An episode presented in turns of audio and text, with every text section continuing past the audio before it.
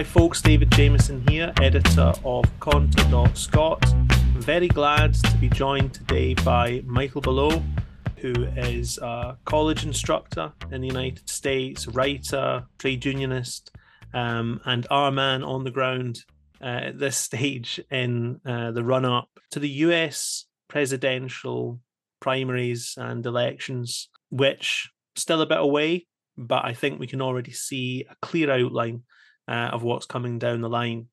Already, uh, it's looking like Joe Biden versus Donald Trump, Mark II, clash of the increasingly hectic and aged and sagging titans of world uh, empire. But Michael, first of all, thanks very much for joining us. Uh, yeah, it's a pleasure to be here. Thanks. How likely, first of all, just let me ask, how likely is uh, Biden v. Trump 2? I think it's by far the most likely matchup at this point. Biden, of course, has uh, recently launched his Let's Get the Job Done campaign. That's the slogan, I think, for this uh, 2024 campaign.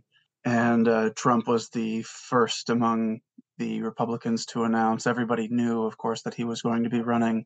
And there are challengers on either side, but uh, their chances aren't good, right? So the, the most likely sort of alternate election was looking like it might be Biden versus Ron DeSantis, right, the governor of Florida. Um, but his fortunes are slipping uh, every day.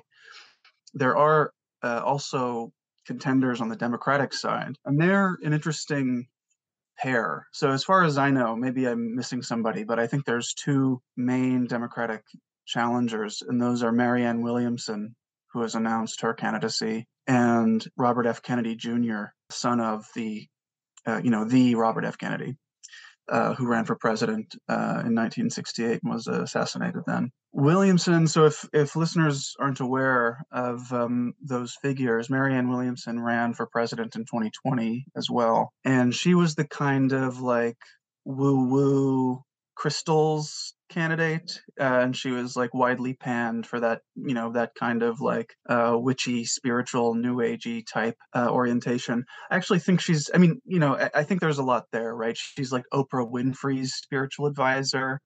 She's made a living for uh, a few decades sort of selling these like new agey type books. And i find that stuff you know a little ridiculous but I think Marianne Williamson's politics are interesting. She's very far to the left of the party center. She doesn't consider herself or call herself a democratic socialist the way that Bernie Sanders does, but um, you know, she it's it's worth looking up her her program. She has a very strong uh, labor program, for instance, uh, that goes considerably further than the proposed uh, PRO Act, uh, which would, uh, you know, loosen up a lot of the restrictive elements of the labor law in the United States and would really give a lot of teeth to pro-labor legislation. So she does have like fairly good politics on some things.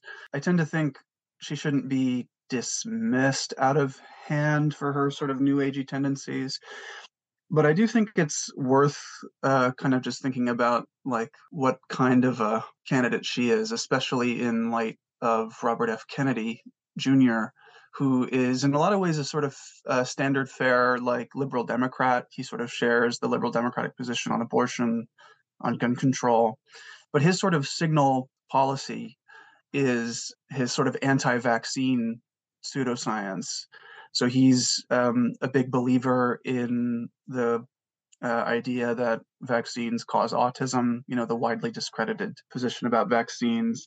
And he's a uh, peddler of COVID conspiracy theories. And he's been get, getting a lot of t- a, a lot of attention from elements of the far right. Sort of most notably, Steve Bannon is a big booster of Robert F. Kennedy Jr.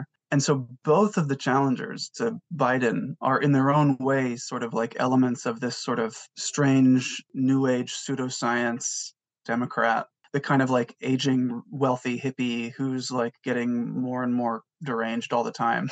And they, you know, they might become they might go left like Williamson or they might go right like Kennedy this sounds very like the kind of underbelly of US society. I mean, it, eh, there's always this this thing that people say about American politics that it's very paranoid. It's very kind of, uh, sort of cranky. around the edges. It kind of sounds like the edges have invaded the mainstream of American politics. Of course, that's you know been going on forever, and and certainly Trump, in a sense, represented that as well. The the arrival of the entertainment complex in politics in in a big way, and so on.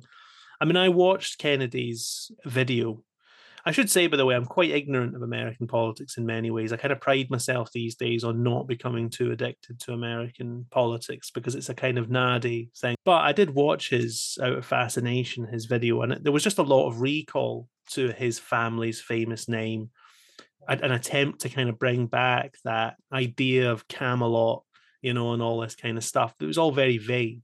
There wasn't um, just this kind of like what we need is like a unified America and I also thought there was a little bit of a nod to kind of, and we need peace, you know, which was always the Kennedys' brand, bizarrely, because they were actually prosecutors of quite a lot of violent action uh, in their time, you know, Cuban Missile Crisis, Bay of Pigs, right, on Vietnam. But they always had this thing of like, we're the peace ones, right? Taking on somehow the military industrial complex and uh, you know hence a lot of the conspiracy theories around assassinations and so on um, so he kind of he whistled at that stuff but there wasn't a lot of concrete policies okay so that's that's interesting but it does look it do, that does sound like a biden v trump um, situation unless things go completely crazy which they could um, i will say just if i could if i could add a little bit um, Biden is uh, unpopular. Um, it's it's worth it's worth saying that um, you know huge majorities of not only just the electorate but of Democratic Party voters have said that they just don't think that Biden he just doesn't have the juice right? It's it's like they don't they don't see him as um, inspiring confidence. Something like close to 70% uh, i think say in general so not just democratic party voters but people in general say that he doesn't have the stamina and sharpness for being the president. All told only 32% say he deserves reelection. 26% of those under 35 say he deserves reelection um, and even a large portion of those who basically approve of Biden's job, uh, something like 10 or 11 percent, uh, who approve of Biden, uh, also say that he shouldn't be reelected. I mean, there's a there's a pretty palpable sense that the sort of uh, electorate in general, that the kind of common sense of the American electorate think of Biden as a sort of spent force. That said, you know, Biden's approval was low last year too, in the run up to the um, midterm elections. And it also just wasn't the case that the Republican Party stood to gain very much from Biden's unpopularity. It's, you know, it's usually the case in times like this where the when the president has low approval ratings, you think the other party's just sort of going to benefit. But in 2022, that didn't really happen. So it's not it's not clear that um, that Biden's unpopularity here redounds automatically to the benefit of his Republican opponents. But it is worth saying that what's pretty clearly on offer here is um, a choice between what are going to be two quite unpopular candidates, and that that makes that that alone makes the outcome a bit difficult to sort of predict.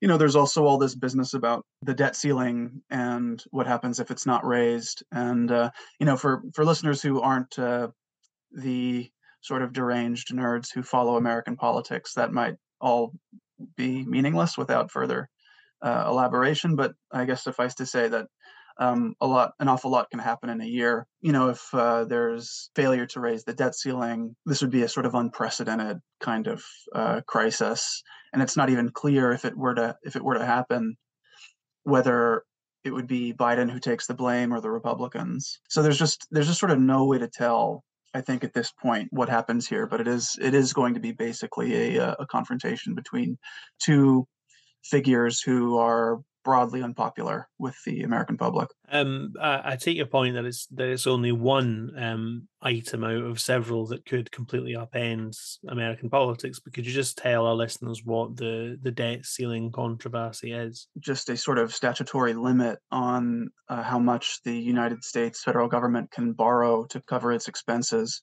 and it's something like I forget what exactly it is. It's like thirty four trillion dollars or something. If it sounds familiar, it's because there's been a number of times in the past 10, 15 years that the debt ceiling has been met and then have to uh, have been raised. So Congress has the power to raise the debt limit the way this has gone down generally is that when there's a Democrat in office and a Republican majority in Congress, uh, the Republican majority refuses to raise the debt ceiling or refuses to raise the debt ceiling without some spending cuts to services like uh, Medicare and Medicaid, Social Security, the things that the federal government spends money on, and in particular these sort of welfare state programs. And so the there was a debt ceiling confrontation when Obama was in office, for example, in 2011. There was uh, we reached the debt ceiling when Trump was in office, but because it was a Republican president, the Republican Congress had no. Um, the Republicans in Congress had no uh, objection to raising the limit at that time. Um, but now they're saying they'll only raise the debt limit again uh, with spending cuts. Biden has said he won't negotiate on the question of spending cuts, so he um, he took a bit of a, a, harder line on the question than Obama had. Sort of lobbying organizations of capital have, you know, the Business Roundtable, uh, the Chamber of Commerce, have put out statements, uh, sort of pleading with Biden to negotiate, which is to say, to negotiate on cutting welfare state spending. Um, elements of the Democratic House caucus have also said they want Biden to soften his line here and to negotiate spending cuts. I think it's pretty likely that in the end, the debt ceiling does get raised. You know, what happens, by the way, if um, the debt ceiling doesn't get raised uh, and uh, you sort of reach the limit is that the federal government just sort of can't pay its bills. Um, so federal employees don't get paid, uh, welfare payments don't go out, uh, you know, it becomes this sort of massive uh, crisis. Everyone sort of agrees that it would be a massive crisis. There's no, uh, you know, there aren't any Republicans saying that it would basically be a good thing if the federal government couldn't pay its bills, but they are trying to uh, sort of wrench some spending cuts out of the out of the dispute. Could you just tell us before we move on to Trump and the Republicans, what has what has Biden's administration been like and what are its kind of major dynamics? I've had some people reflect that he kind of, you know, pitched more a bit more to the left at the start of his administration, drawing in some on the left of the party, Bernie Sanders among them, who I see has quite quickly endorsed Biden's second run for a second term as, as president. Uh, but in recent months, he's increasingly drawn back from that and presented as a I mean he he was always very much a figure on the right of the Democrats and a kind of establishment figure but he's moving kind of in even more kind of harder kind of position to the to the right. Um, what what has his administration looked like? Well you know it's been interesting. Um, there there have been a number of moments during the course of his administration where uh, progressives and sort of left liberals and leftists have you know said they've been surprised at the uh, willingness of the administration to sort of take up certain points on a progressive program for example. So you know the uh, so biden the biden administration's environmental uh, policy projects for example have been widely seen as obviously not enough. Uh, no one no one who's an environmentalist thinks that like uh, you know it's all wrapped up with a bow on it or whatever uh, you know, has gone much further, much faster than previous Democratic presidents have on um, the sort of field of environmental policy, for instance, and renewable renewable development. And of course, some of this is expressed uh, like on Twitter and places like that with like the Dark Brandon memes. I don't know if you've seen like Dark Brandon decided to get aggressive with the Republican Party in sort of maneuvering to uh, get some of these big uh, very expensive, you know, spending packages passed. I mean, most uh, most notably the uh, the oddly named Inflation Reduction Act, which was the sort of transformed Build Back Better bill, which was a big uh, sort of infrastructure spending uh, and also some social services spending, uh, sort of mega bill that contained a lot of the environmental stuff in it. And they passed that by basically um, doing an end run around the Republican Party. They basically tricked them and played some actual kind of hardball you know did some real politics in the way that it it often seems like the Democratic Party is generally unwilling to do. And so there are these moments that, um, because the bar is so low, uh, when the Biden administration cleared them, it, it, was very satisfying to, to liberals. On the other hand, uh, the Biden administration, in a lot of respects, has looked like uh, continuity with and even an intensification of certain Trump era policies. Uh, I think here, particularly of uh, the administration's stance towards China of course, uh, Trump made a bunch of, you know, there was all this sort of uh, talk about um, how you know China was eating America's lunch in the global economy, and uh, we have to like engage in a trade war with China. Trump said trade war can be a good thing, um, and his his administration slapped some tariffs, you know, on on Chinese imports and stuff like that. Uh, and what Biden has done just makes that look like absolute child's play. I mean, there's just no comparison here uh, of the Biden administration pursuing the most sort of aggressive economic trade war policies vis-a-vis China's, um, you know, like microchips manufacturing sector in particular, with a policy that uh, even punishes, you know, other global other global actors to the extent they do business with the China chips manufacturing sector. You know, it's worth pointing out that there's a lot of sort of appetite for uh, escalation with China within the Democratic Party, um, but really a, on a bipartisan basis. These sort of beltway, you know, capital types um, just sort of freely talking about uh, you know the the potential of war with China, and in a way that you know they're not, which they're not scared of. You know they're they're a little bit excited about, or a little bit feel like it has to go in that direction. Uh, Nancy Pelosi, of course, visited Taiwan. I forget the last time an American official, you know, made a diplomatic visit to, to Taiwan like that, but it was a clear sort of provocation with with China. Um, and of course, since Obama, there's been a, a huge sort of military pivot to Asia this ties in with the, the sort of uh, Inflation Reduction Act and these sort of infrastructure projects, which are seen in part as um, and justified in part as uh, you know necessary steps to compete with with an emergent China. There was a recent article in the Atlantic which um, called for a broader sort of industrial policy focused, for example, on shipbuilding to um, uh, restore the sort of projective strength of the American Navy uh, so that it can be deployed in the in the Asian seas and encircle China and ensure that all these trade routes and so on are are under American uh, influence and all this. So the, anyway, the Biden administration has been fully in lockstep with these kinds of like anti-China escalations. You know, the Biden administration's position on Ukraine has been just sort of litter the place with the most sophisticated military technology that you could think of, uh, you know, has pursued this sort of hard line with Russia, has at every step sort of undermined any possibility of a peace process. The the Biden administration has, um, in those respects, been belligerent, you know, not predisposed to pursue any kind of like peaceful international uh, relations on the border, on the question of the border. You know, which was a, the major sort of political issue of the 2016 election. The Biden administration has uh, reverted back to many of the Trump era border hardening policies. I uh, read this morning that they're going to be deploying uh, some thousands of American military troops to the border in anticipation of, uh, you know, a surge of migrants from Central America. Uh, and so they, and they've also, you know, uh, refused to, um, you know, expedite the processing of refugee applications or of asylum applications. They force uh, applicants to remain on the Mexican side of the border rather than live in the United States while they're processed. The Biden administration has really sort of taken a page from from Trump. Trump's uh, campaign as well was marked by a kind of departure from your sort of um, bog standard Republican free market talk. Right? He talked about infrastructure development um, domestic investments in you know basic infrastructure. And it was it was biden who got to sort of get the big win on that.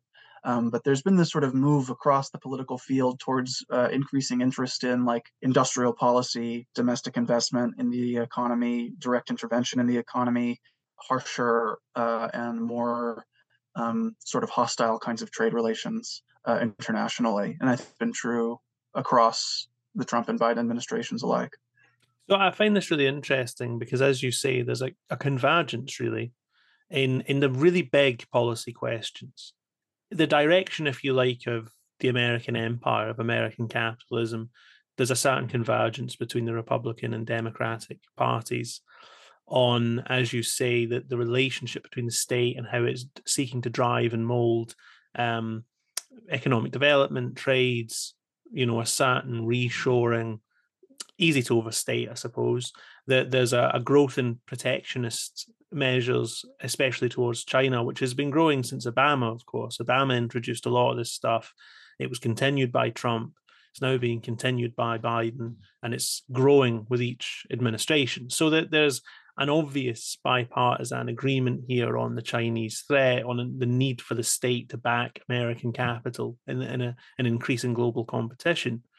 And yet, behind that, I feel like Biden's his real message going into any election against Trump, as you say, it's this finish the job stuff, uh, kind of euphemistic. The job, presumably, being to defeat the ghastly hydra of MAGA republicanism. Um, and yet, as you say, there's a there's a significant degree of convergence between between these two positions. But given that, how effective is this finish the job thing going to be? My impression from afar was that um, this idea of Biden as really reducible to the anti-Trump was quite successful for him in the last election. Of course, Trump significantly increased his vote, but he was still blown away um, by the backlash against the kind of MAGA movement. It worked for him then. Will it work for him now? Has that feeling diminished? Are people still is like I mean, is there still a significant element of American society who are kind of panicked or horrified by the specter of Trump? Um, I do think that Trump running, as opposed to the Republican Party finding some other candidate, does have the effect of driving Democratic turnout. I don't think that I don't think that Biden uh, inspires much of anyone in the Democratic electorate. I think, but I, I don't think that's necessarily going to be a huge barrier to people voting for him on the Democratic side. Because it's not just a straightforward popular vote, you, you got the whole electoral college business. You know, you can have big differences in the outcome coming from like quite small marginal shifts in some state. I, I am interested to see what the effect of the primaries are on the outcome because of course I don't think either Marianne Williamson or Robert F. Uh, Robert Robert F. Kennedy Jr. are going to uh, win the nomination. With Biden polling so weak as a candidate, there could be some sort of early primary interest in these other candidates. If Robert Kennedy, in particular, and he's the more popular of the, of the two challengers as it stands, by the way, if he kind of whips up a lot of people on um, sort of anti vaccine or COVID conspiracy stuff, like if he leans into that, I do think it's possible that he turns some like would be Democratic voters into Trump voters if you know when he doesn't get the nomination. So there's there's I think a potential for just sort of strange things to happen because of uh, you know the handful of voters that have their behavior affected by what happens in the primary and how sensitive the overall result is to quite small marginal shifts in the general. For those reasons, it's sort, sort of hard to say what happens to, but I think I think Trump running it is this kind of bind for the Republican Party in the sense that Trump is really the only person who can sort of uh, really be the lightning rod for energizing Republican voters, but he also energizes Democratic voters, um, and that's that's the sort of dilemma that the Republican Party is in just now. So, as you said a while back, the Republican establishment perhaps might have hoped to steer, is it Florida governor, isn't it, Ron DeSantis, uh, right. in front of Trump, because DeSantis was a more palatable presentation of the kind of MAGA project. People were saying he was sort of Trumpism without Trump. If that's even possible, I always thought, like, I'm not really it's a very personalist movement. I'm not really sure that that's a viable project, and it's kind of proved not to be he makes some of the same noises. He has some some of the same combative posture, but he's not Trump, and he doesn't seem to cut through in the same way. And it looks like Trump's base in the Republican Party and wider has proved quite durable. What went wrong with with DeSantis and why is why will only Trump do? And what does that tell us about the Republican Party? It's a good question. You know, I think Ron DeSantis's big misstep was just not so he hasn't actually announced that he's running for president. So he's he's as it stands, he's not a candidate. He did publish a what what is very clearly a campaign book. You know, it's it's common for uh, American presidential candidates to like in the run up to their campaign to sort of publish a a memoir and they always and I, I think the name of uh, DeSantis's memoir is something like that, like "The Courage to Be Free" or something. They always have these kind of titles. Uh, Obama's was "The Audacity of Hope." You know, they're, they're all whatever. They all sound like that. He's acting, I guess, like a candidate, even though he hasn't sort of announced his candidacy. And I think he seriously misstepped in just not declaring, you know, months ago. I, I'd say like in the in the months after the 2022 midterm elections, when it was like the the Trump brand had sort of never taken more damage than uh, the 2022 midterms when a bunch of the sort of um, sort of handpicked Trump candidates just like lost their races. It was beginning to look as though Trump just the, the sort of Trump brand just couldn't win an election, right? His endorsement just like wasn't having the effect. And it did look as though the sort of sun was setting on the Trump movement. And I think that's the moment DeSantis, if he really did want to run, should have announced and sort of just sort of cobbled together as many sort of Republican endorsements within the, you know, within the congressional Republican caucus uh, as possible. But, uh, you know, and at this point, there just may be no incentive for him to declare because his, um, his polling vis-a-vis Trump has just been slipping. DeSantis, you know, the differences between DeSantis and Trump. I think it's correct what you say that like what's Trumpian about Trumpism or whatever is like the personal characteristics of Trump. On a policy basis, he's like not really easy to differentiate from any other Republican. And the story of his administration was largely a story of Republic left continuity with previous Republican administrations. It wasn't it wasn't some big break in um, sort of policy terms. And so there's there's nothing identifiably uh, sort of Trumpian about like the kind of program. Uh, what's what strikes me as identifiably Trumpian is is in the sort of personal characteristics of Trump, and De- DeSantis just like doesn't have the sauce there. He just isn't the kind of uh, I don't know. He's like a nerd. He's unlikable. He's he's not funny. He doesn't have any of the sort of attractive characteristics of Trump. He's like a stereotype of a right wing Republican.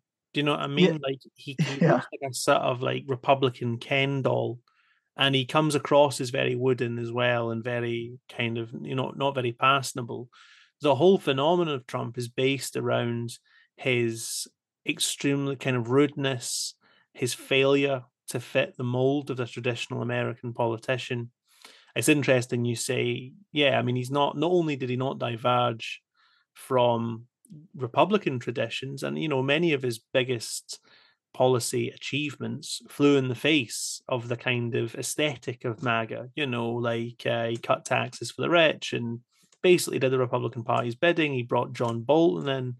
You know what I mean? Despite all his kind of America First stuff. But what did maintain throughout was, you know, the show went on. You know, he kept being insulting to you know, when Colin Powell died, he kept saying things like, you know, like releasing statements slagging him off and just being like the total uh, storm of impropriety. One thing I am interested about, and as we've discussed, I should say, not only does he not depart from the Republican mold, he's part of a wider kind of two party consensus. But one thing I am surprised about, I mean, I'll be honest, after January 6th, and I say this as someone who was always skeptical of what I thought of some of the more hysterical claims about what January 6th represented. And I never thought it represented a serious bid for power by the kind of human detritus of the MAGA movement. I mean, once you saw it, you were like, right, this is actually quite tragic uh, in many ways. But that said, I did think to myself, the American establishment, you know, the the the, the permanent state, as some in the Republican movement call them, but Wall Street, civil service, you know, they're watching this thinking to themselves, this is a complete joke like we're being humiliated. I remember loads of journalists at the time saying in China they're laughing at us, in Moscow they're laughing at us. I thought, well, probably they are, and that probably does stick in the craw of people high up in the kind of state and establishment. And I kind of thought Trump's probably fucked it here, to be honest. Like he this is just too humiliating for America for this to for this to go on. As you say though, like he's not only survived that, he then survived the midterms where much of the kind of Trump magic, if there was some kind of fell through his fingers, his candidates didn't win. And yet the Republicans, it seems to me that the Republican Party is in a very severe crisis, masked only by the personality of this man who fixates everyone on the right of American politics and on the left of American politics. Behind Trump it seems like there's no organic relationship anymore between the Republicans and this wider base, some of which has been constructed for them by Trump. One way or the other, either Trump loses this election, or if he were to win, he's gone after that anyway. It seems to me like this is all storing up a lot of problems for Republicans. Yeah, no, I think that's right. Uh, and I think, you know, on on Trump the character, what's important about Trump? It's like you mentioned his his rudeness, and I think that's connected to um, his sort of overall kind of like projection of a kind of alpha male characteristic. I think Trump kind of in a way like embodies the fantasies of a lot of Republican voters in a way that like DeSantis just can't, right? These other these other candidates just don't. You know, he's incredibly wealthy, he's uh, extremely powerful, but he doesn't accept any of the sort of like aesthetic trappings of your sort the sort of beltway establishment or the sort of high society kind of uh, effete, you know, emasculated kind of uh, you know uh, uh, liberal elite or whatever. Um, so he's this brash, brazen kind of figure who, nevertheless, can can sort of live in and navigate the worlds of the elites uh, and ultimately dominate them right and i think i think that's the kind of um, part of trump's appeal is that he sort of represents this kind of fantasy uh, for a lot of voters in a way that like other other candidates just like can't really do. And Trump, I mean, Trump also he can really genuinely violate conventions in a way that seems singular, even when these. Um, you know, DeSantis will rail all day about like the Washington establishment or whatever. And so he'll like try to he'll like play at kind of like violating the conventions of the Washington establishment. But he's he can't really he doesn't really do it. He's just not convincing on that score. And I think you're right. Like Trump represents for the Republican Party, or what he sort of what he sort of shows or demonstrates about the Republican Party is that that is a party that's like pretty weak in crisis. I, I, think I mentioned before that like the the Republican Party's basic electoral strategy is to try to figure out how to turn electoral minorities into legislative majorities. Right? It's they their electoral strategy since 2010 has largely been how do we figure out how to like get fewer people to vote altogether? How do we redraw district boundaries to turn to turn our to sort of dilute our opponents votes and concentrate our votes? You know so it's like they've had this kind of like they're in this bind which is that they the coalition they represent and you know their sort of principal fundraiser backers the really powerful elements within the party are just sort of deeply unpopular to, to the electorate they could i mean one move would be to just sort of like try to compete for votes try to try to get more votes than the democratic party but then they'd have to change their whole program and and uh, you know distance themselves or break their relationships with their core most essential sort of elements of their coalition. So the republican party is in this sort of really deep conundrum um, that trump sort of is a for the time being anyway like be a kind of get out of jail free card or he, he can sort of like paper over uh, this sort of more structural uh, weakness of the of the Republican Party. On January second, I mean, this was a. I, I agree that it was like this kind of like ridiculous spectacle, and you know, you gotta you gotta look at the sort of people who were there at the Capitol, and you just sort of said to yourself like, this is obviously going nowhere these people aren't serious they have no idea you know these are these are people who like own used car dealerships in uh, fucking Tennessee or wherever, and like they're they just don't have what it takes to, you know, they ultimately they want to go home and go back to their like really nice lives. They're they're not like this. They're not like uh, you know the sans-culottes storming the Bastille or something. It's not. It it seemed like a joke. I think what was really serious about January 2nd was the Republican Party's behavior, right? It was it wasn't what was you know it wasn't what was happening outside the Capitol, but what was happening inside the call is coming from inside the house or whatever right so it's like the the vast majority of the of the republican congressmen did vote basically to not accept the results of the election and i think it was that moment more than the sort of storming of the capitol by the kind of qanon shamans and so on that really represents the present state of the Demo- of the excuse me the Republican Party. And I think it's I think that too was like a, a, sort of admission and at the very least an indication that like the republican party knows they can't win on a sort of a standard electoral popular basis. And so instead they kind of in broad daylight um, engaged in a semi-organized conspiracy to undermine the United States Constitution and the uh, 2020 election. And that's that's I think about where the party is these days. And so yeah, that uh, they're they're stuck to Trump, I think, because they haven't figured out a way out of that sort of uh, structural problem they have, and they just uh, uh, they they um, are finding it harder and harder to win fair and square. I sort of feel like the conclusion we've arrived at is that Trump is the lodestar of American politics because he's the only people who can hold together the base simultaneously of the Republicans and the Democrats.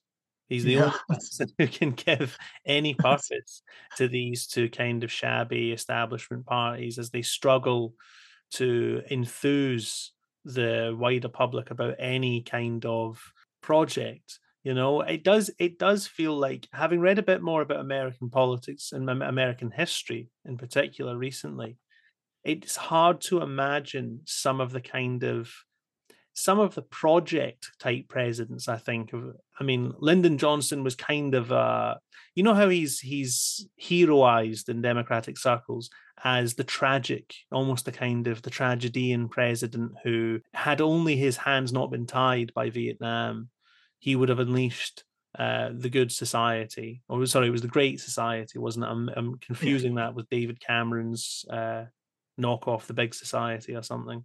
But um, the Great Society, he was he was only mimicking, you know, past American presidents who liked to emerge into public life, leading a crusade of some kind or another, very often related to something like poverty, um, or do you know what I mean, like uh, um, repairing some of the contradictions in American society, uh, and so on. It seems unimaginable that you could have a president like that today and and I suppose Trump, and to an extent, was make America great again. He was also kind of drawing on that a bit, but it it all turned to shit in power. There was no sign of this platform once he was in office, and Biden isn't even trying. And you get the impression that if Trump runs again, he'll use the same platform again, with it being much less convincing. Do you know what I mean? To his own base, many of whom will be voting for him like people attend the Rolling Stones gig in 2023 right? It's just remember how how much fun this was once? Remember when we were young and we used to dance to these songs? There's a sad quality to i think to, to, to this.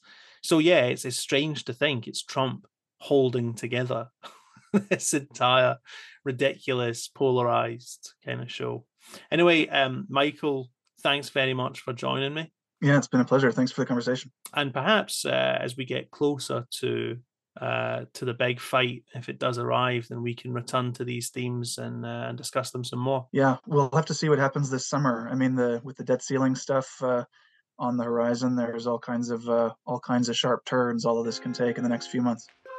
Want more like this? Subscribe to Conter Radio on our SoundCloud, iTunes, Spotify, or wherever you get your podcasts.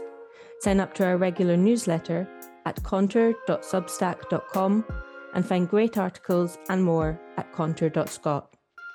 We really rely on listeners like you to help us grow. In return, you get access to exclusive content and events by joining our Patreon at patreon.com forward slash conterscot.